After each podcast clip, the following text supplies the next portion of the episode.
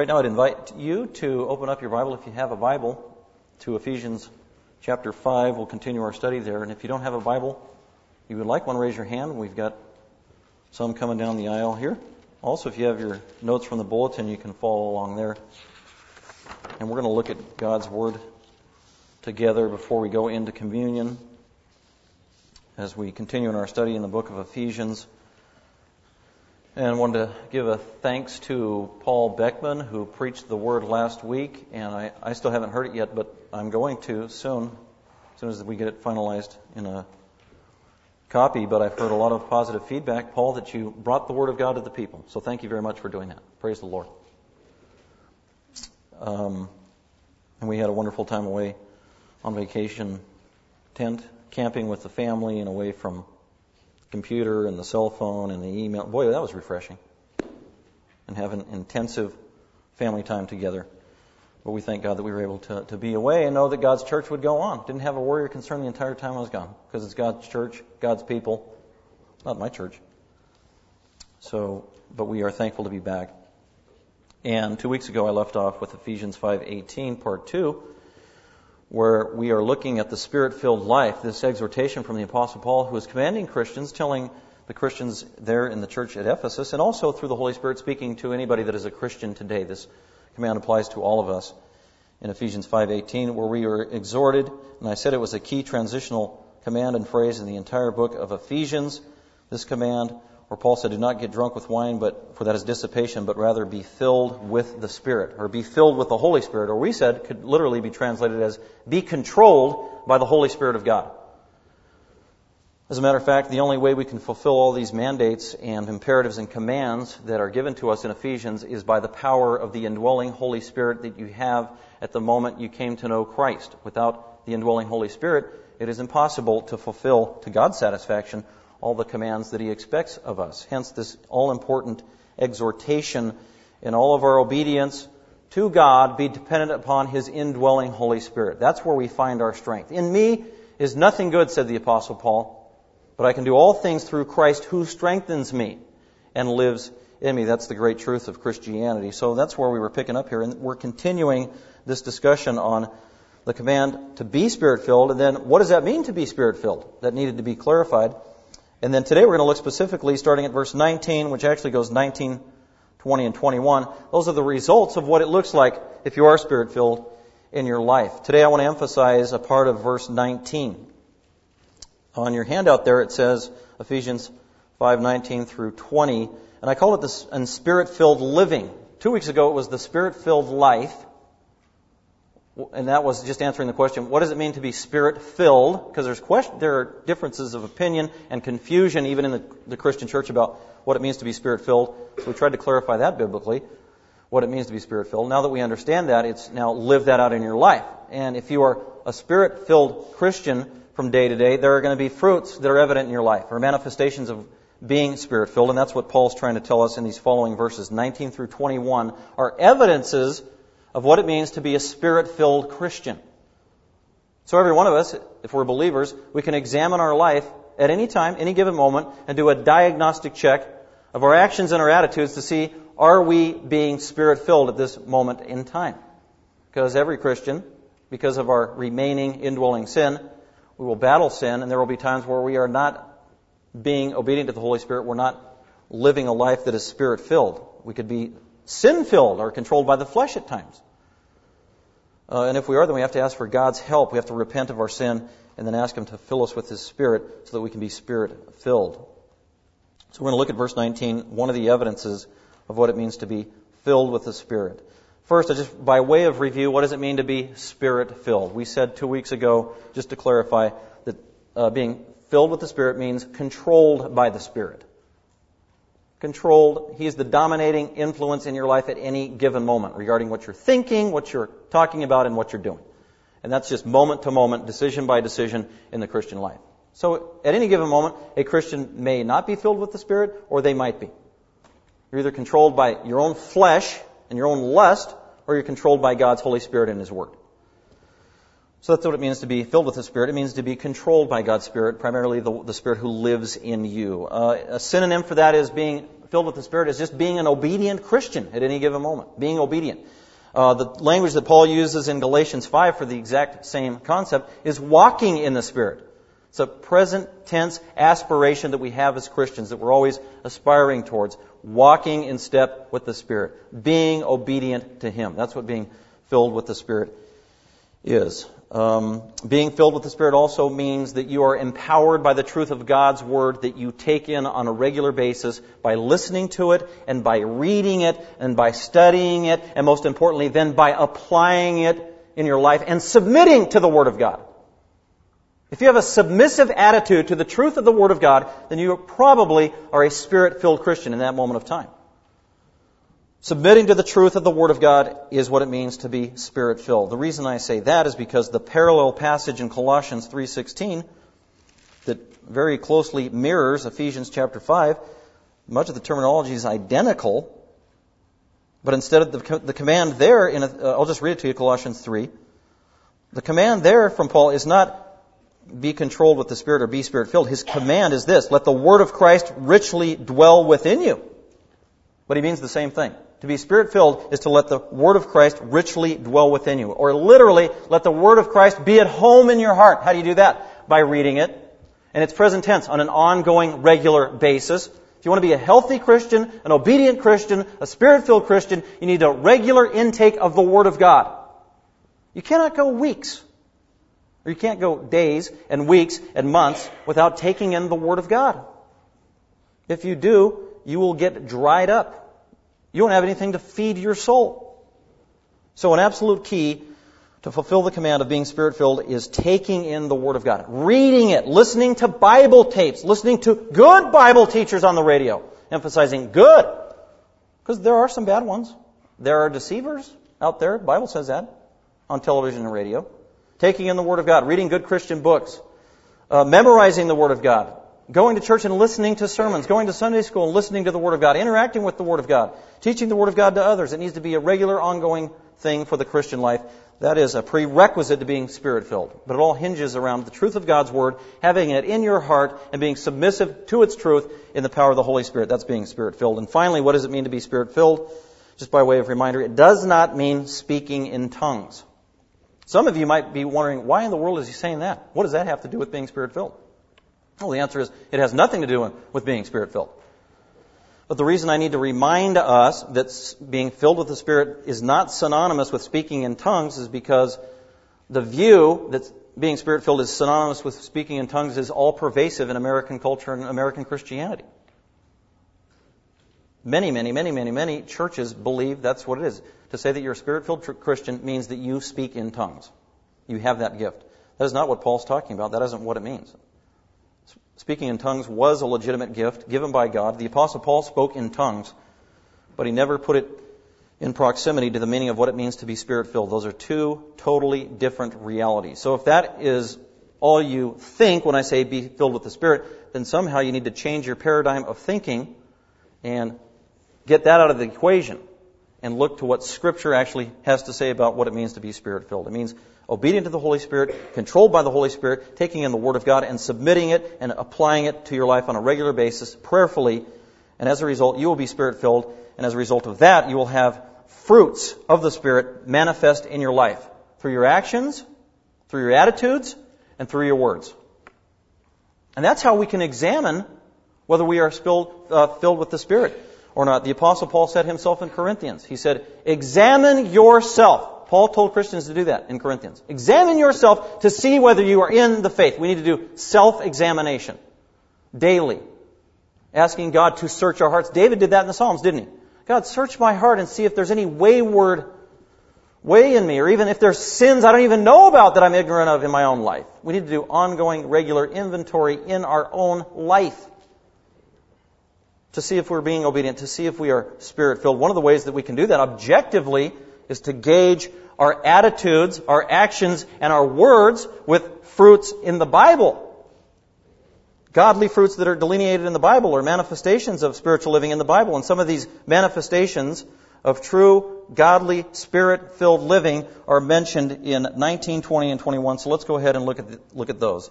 Uh, the byproduct, the results, the fruits of being spirit-filled, nineteen through twenty-one. And actually there's four of them, and they're given by, Paul uses five different participles to tell us four predominant fruits that will be in the life of a Christian who is being spirit-filled at any given moment of time.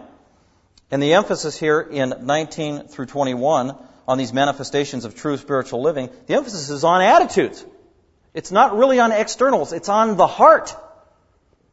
God looks on the heart, doesn't He? We look at externals, says the book of Samuel. God looks on the heart. So that's Paul's emphasis here. If you want to be a Spirit-filled Christian, if you are, then it's going to be manifest in your heart. It's going to be manifest by attitudes. And attitudes manifest themselves through words and actions, don't they?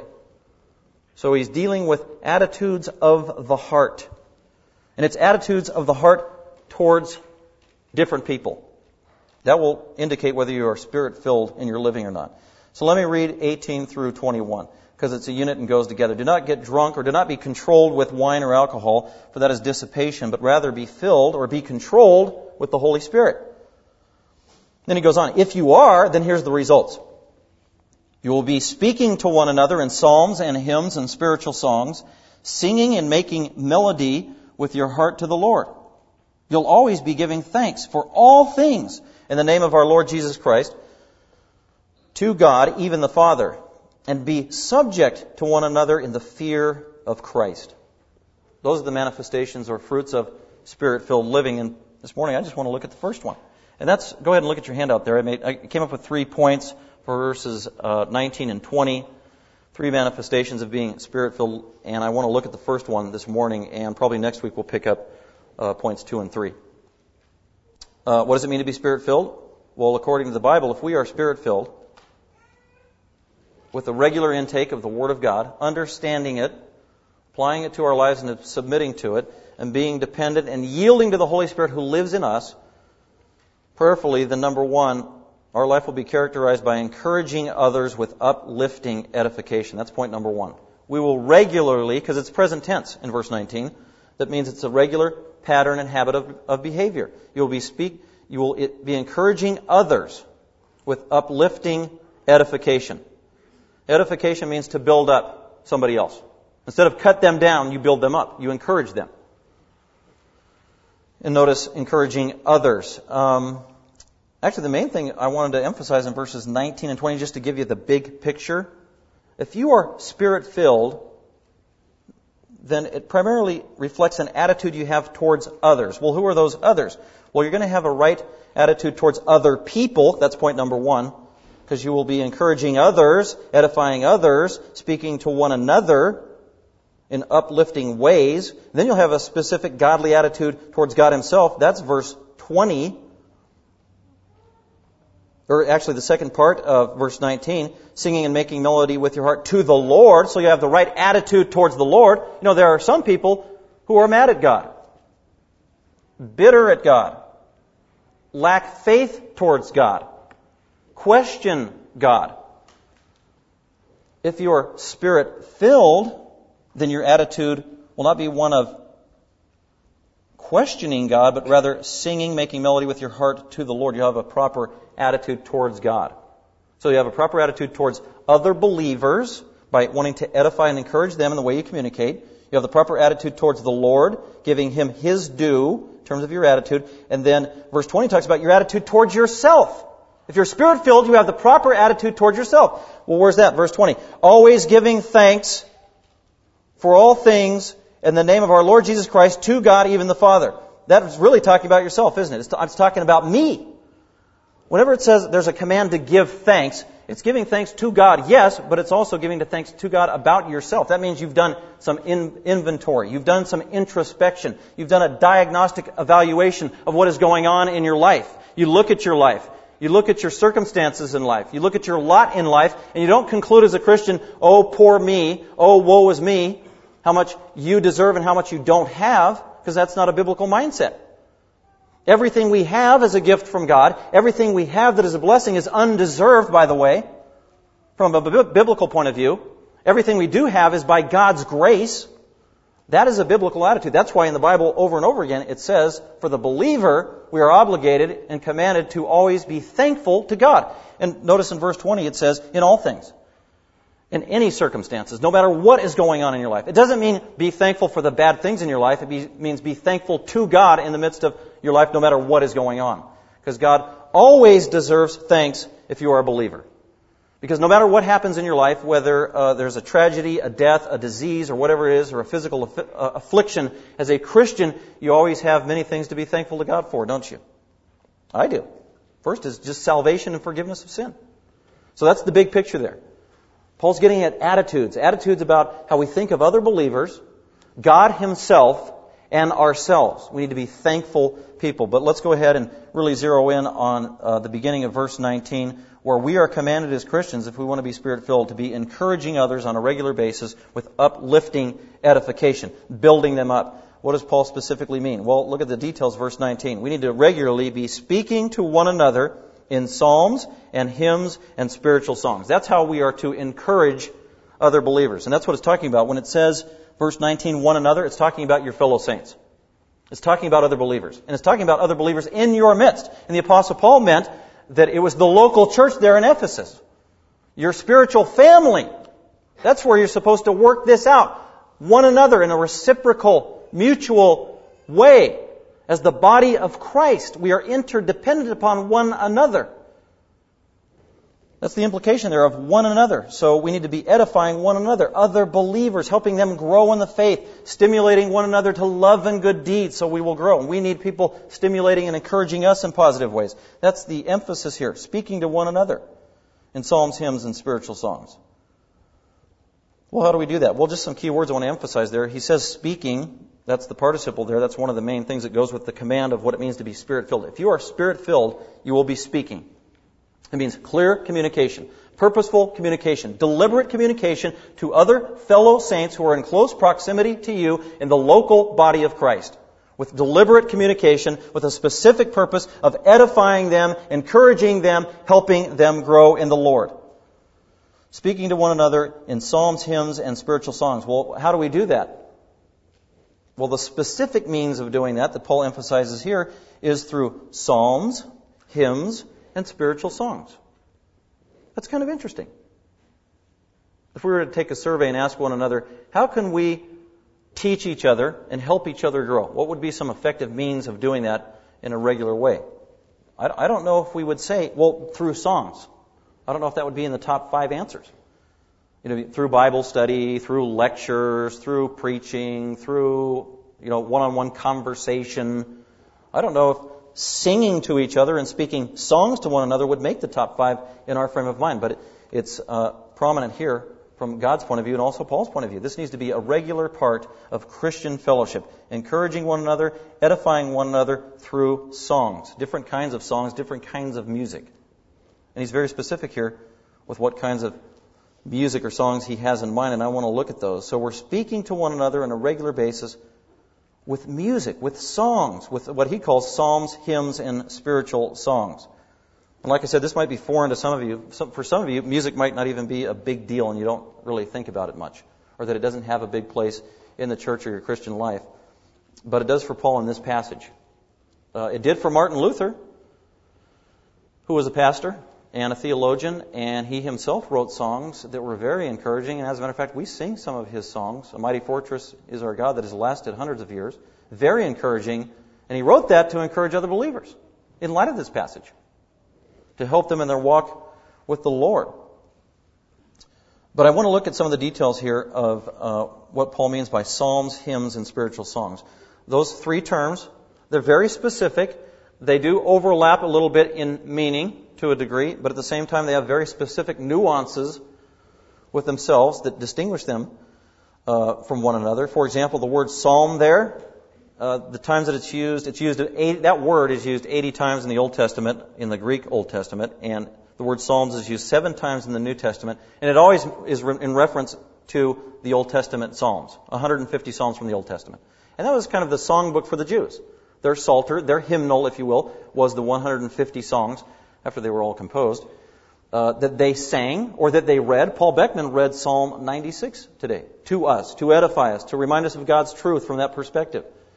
Uh, notice it said speaking to one another in psalms. So you can sing psalms and you can also speak them to one another to encourage us. I was encouraged as Paul was reading that psalm, as just a few phrases jumped out at me and hit me and reminded me of great spiritual truth that I needed to hear. So we need to be reading the psalms. So the psalms refers to the Old Testament Psalter, one hundred fifty psalms. And by the way, those were spoken, those were memorized, those were taught, and they were also sung.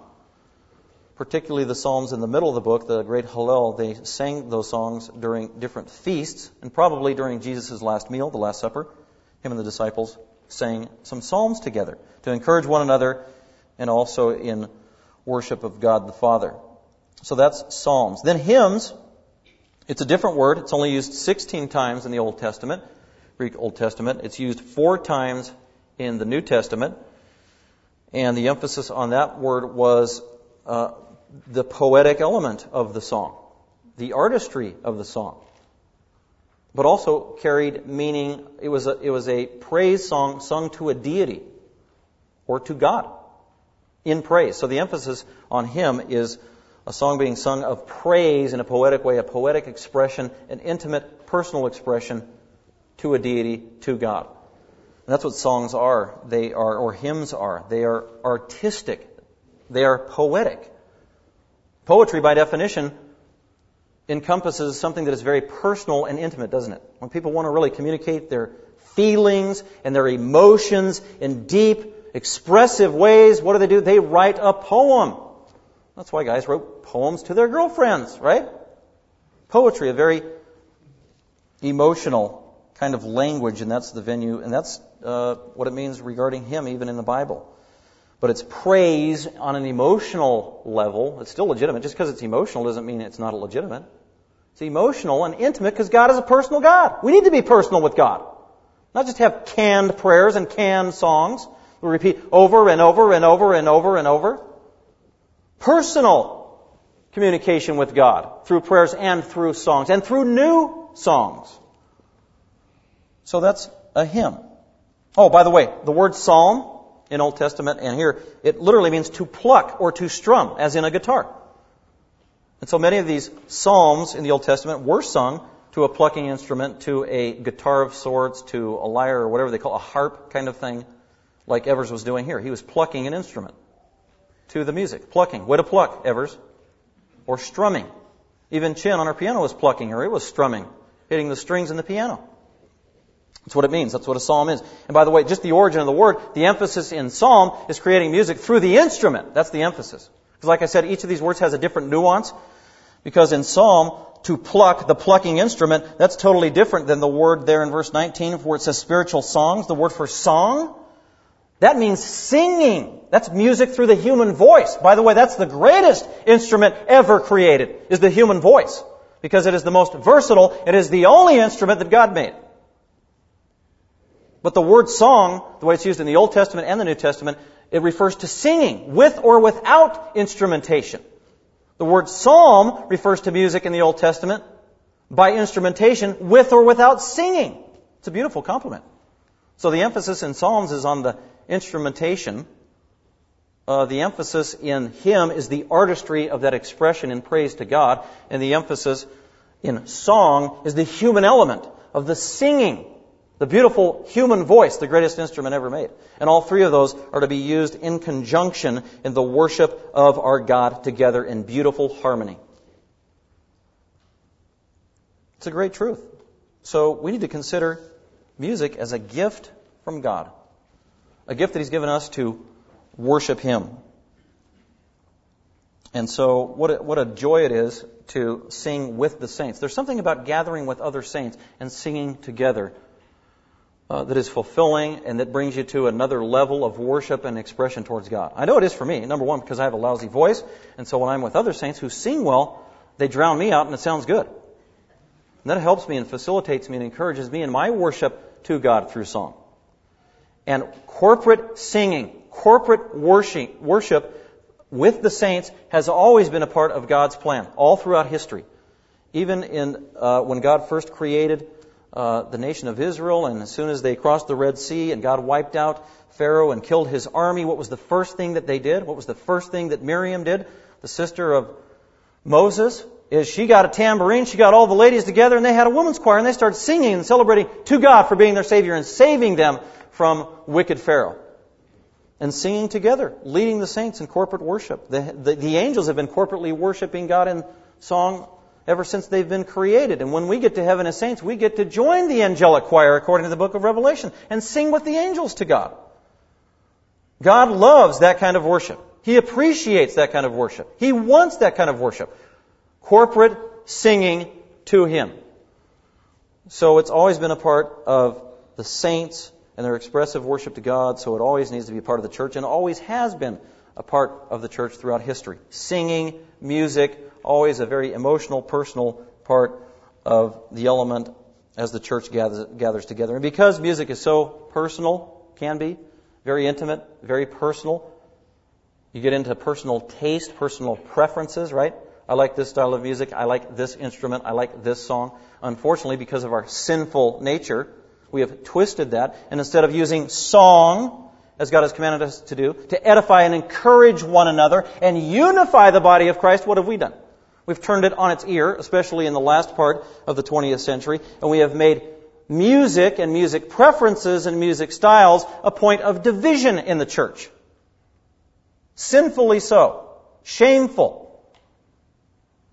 And it displeases God. You know, the, the early church in the New Testament, it was not perfect. They had a lot of problems. Did you know that the Apostle Paul, who planted most of these churches, pastored most of these churches, he writes thirteen letters to these churches. He, for the most part, he is not writing to these churches that he started to compliment them. He is writing to correct them and rebuke them. They have problems. That's why we have thirteen books from the Apostle Paul. They were screwed up. They were disobedient. They were fighting with one another. They were sinful. These are corrective letters. So they had all kinds of problems. So the early church was fighting about all kinds of things. Fighting about doctrine. Fighting about behavior. Fighting about this. Fighting about that. And Paul is always trying to straighten them out. Would you guys quit fighting and knock it off and love each other and be forgiving and be humble and please be unified so you can grow and be a good testimony to the world? Would you stop it? Quit fighting? Quit being sinful? It's interesting that one of the things that the early church never fought about, as far as we can tell, is music. They never fought about music. They never th- thought about styles, preferences, the kind of instruments used, the kind of song sung. Are we going to see it projected on the wall? Are we going to use the hymnal? Are we using an organ? Or are we using the guitar or the bass guitar, an electric guitar, or drums? Why did they not argue about those things? Because they didn't have overhead projectors. Oh, that's one reason. But there are other reasons. They didn't argue about these things.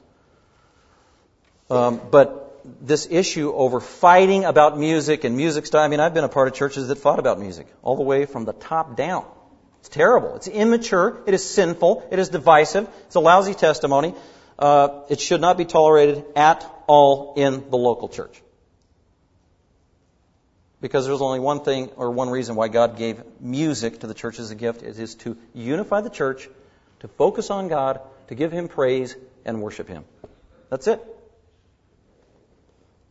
So I pray that the future of G B F is one that always remembers that and has the right perspective and attitude about music in the church, the kind of songs we sing in the church, the kind of instruments we use in the church, and, and why we sing. To edify the saints, to glorify God. That's the, Paul's emphasis in verses nineteen and twenty. To edify the saints and to glorify and praise God. That is why you sing songs in the church, according to this passage. There is no other passage in the New Testament that talks about music or singing. Did you know that? This is it. This is all we have to go on. Contrast that with American Christianity, an entire huge segment of evangelical Christianity that says we need to sing certain songs and choose our music, not primarily, first and foremost, to glorify God and edify the saints, but to appease unbelievers. That, that's not in this passage. Unbelievers can't worship God. God gave music as a gift so that the saints would be prompted to worship God through song. An unbeliever can't do that. The best they can do is stand by and watch. They can watch the saints worship God and be awed and overwhelmed by that because of the mystery of it, and they don't understand it. That is exactly what Paul says in First Corinthians fourteen, that if an unbeliever comes into your corporate midst, your corporate assembly, and they see you, the saints, worshiping God corporately together in unity, it'll have an overwhelming impact on that unbeliever, possibly being convicted of sin. They will fall on their face and commit their life to God. First Corinthians fourteen. Profound. So that should really help us. This, by the way, this passage is not primarily about music, but the truths that are stated here, we can pull out and glean a lot of real simple, basic truths to come up with a philosophy, a biblical philosophy of how music is supposed to be used in the church and by the church. And it has a lot of practical implications, especially in light of what is going on in the world today in American Christianity. So, I mean, I've been through the worship wars in the last three, four churches I've been a part of. I've had it up to here. I want nothing to do with it. As a matter of fact, I won't have anything to do with it. If you come to me to, to argue and fight about music and whether drums are from the devil or not, I'm not going to listen. I knew somebody who uh, actually believed that the organ was the ordained instrument from God. Literally, they believed that as a Christian. They're, they loved the Lord. They were sincere, but they sincerely believed that. The organ, the God-ordained instrument from God. And I'm thinking, wait a minute, that was invented like hundreds of years after the church. How is that possible? And by the way, the word hymns here, singing hymns, that does not mean post-Reformation hymns. They did not exist when Paul wrote this. Martin Luther had not been born yet. Neither was John Calvin. Just a very important reminder, because some saints believe that. That's what it's talking about. It's just talking about songs. So very important things to keep in mind to have the right perspective. And just one last point regarding these songs. Paul says, uh, encourage one another through music, speaking and singing, using psalms, hymns, and spiritual songs. You know what that tells me? That tells me that God likes variety in music. He didn't just say psalms. He didn't say just hymns. That's variety. God likes variety. That's why we have all the colors. That's why no one, two human beings look the same, even twins. God likes variety. God likes variety even in music. So if you've got your pet peeve or your personal agenda or your personal preference about how you like your music, that's fine. As a Christian, you have the liberty to enjoy those preferences, but you can't foist that illegitimately on other believers in the church. Speaking of variety, in Psalms, which was the Psalter of the Old Testament saints, that they sang those songs, it mentions nineteen different instruments. Did you know that? nineteen. And did you know the drums are in there? Uh-oh. I know that might offend some people. I think of... Uh, Psalm one hundred fifty closes with this. Oh, by the way, that psalm that Paul read, it started out, sing to the Lord, sing to the Lord, sing to the Lord. God wants us singing to Him. And that was written to a corporate assembly of believers. But in Psalm one fifty, listen to this. Praise the Lord. This is talking about worshiping Him, worshiping Him through music, worshiping Him through song. Uh, praise God in His sanctuary. Where is the sanctuary? That's where people meet and God's presence dwells. That's right here. A New Testament application. Praise Him in His mighty expanse. Praise Him for His mighty deeds. Praise Him according to His excellent greatness. Praise Him with trumpet sound. Okay, there's a different kind of instrument. A trumpet, man, trumpets are loud. Do you know it's hard to play the trumpet softly and quietly? Because you got to blow that puppy hard. Woo. Praise Him with the trumpet. Praise Him with the harp and the lyre. Praise Him with timbrel and, uh-oh, dancing. Yikes. I'll skip that, that word. Praise Him with stringed instruments and pipe. Is an electric guitar a stringed instrument? Unfortunately, it is for some of you. Well, that's too loud. Next verse, verse five. Praise Him with loud cymbals. Again, that's another instrument that's hard to play quietly. It's crashing the cymbals. Can you do that quietly, please? Well, actually, Mom, I can't. Praise Him with loud cymbals. Praise Him with resounding cymbals. Man, really smash away. God's up in heaven, man. He wants it loud. Let everyone...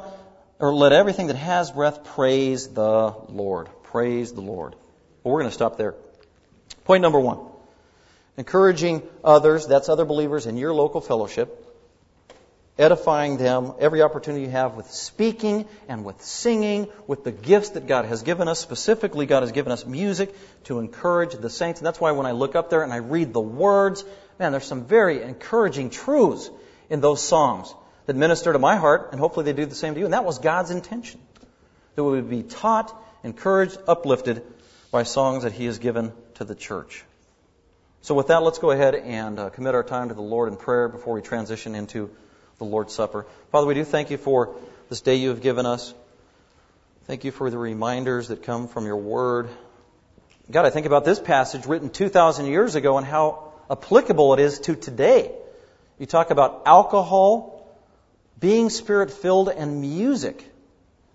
Three things that can be very controversial in the church among Christians. Yet three things you want us to heed to preserve unity in the body. So help us to do that, God. Help us to be obedient to you.